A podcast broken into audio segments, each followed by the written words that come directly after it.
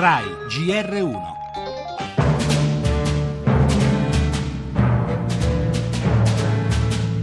Ci sarebbe la mano della Camorra dietro l'elezione a consigliere regionale dell'ormai ex presidente PD Campano Stefano Graziano per tramite di un imprenditore della ristorazione, ovvero Alessandro Zagaria.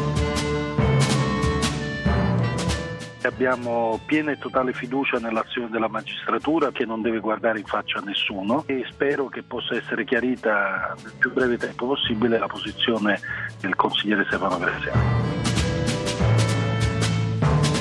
Autosospeso, ma alle opposizioni non basta il passo di lato fatto dal segretario del PD Campano Stefano Graziano. Bisogna veramente dare una svolta a questo paese. Il primo problema di questo paese è la corruzione e la mafia. Tutto questo deve finire immediatamente.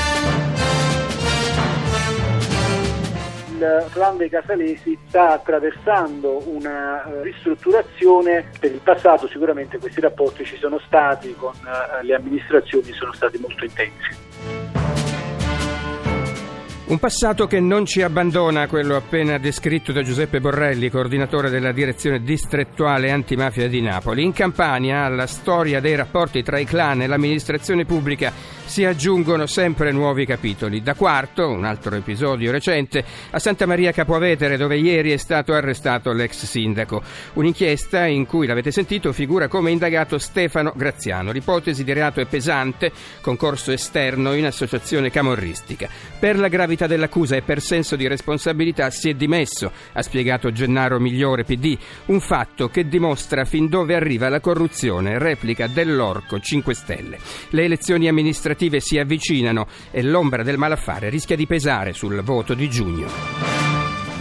Le altre notizie, ore d'ansia per il consulente egiziano della famiglia Regeni, Ahmed Abdallah, è stato arrestato insieme a molti altri attivisti con l'accusa di terrorismo. Protesta Amnesty International, l'economia, la Bundesbank richiama Roma, il debito troppo alto dell'Italia, ammoniscono minaccia l'Unione Europea. Le pensioni, il governo assicura nessuna modifica, quelle di reversibilità. E poi le primarie USA, il repubblicano Trump stravince in cinque stati, Hillary si afferma 4 a 1 su Sanders. Società di diminuisce l'aspettativa di vita nel nostro paese, cultura ha un volto, l'uomo di Altamura vissuto 150.000 anni fa. Infine lo sport con l'addio alla scherma di Valentina Vezzali.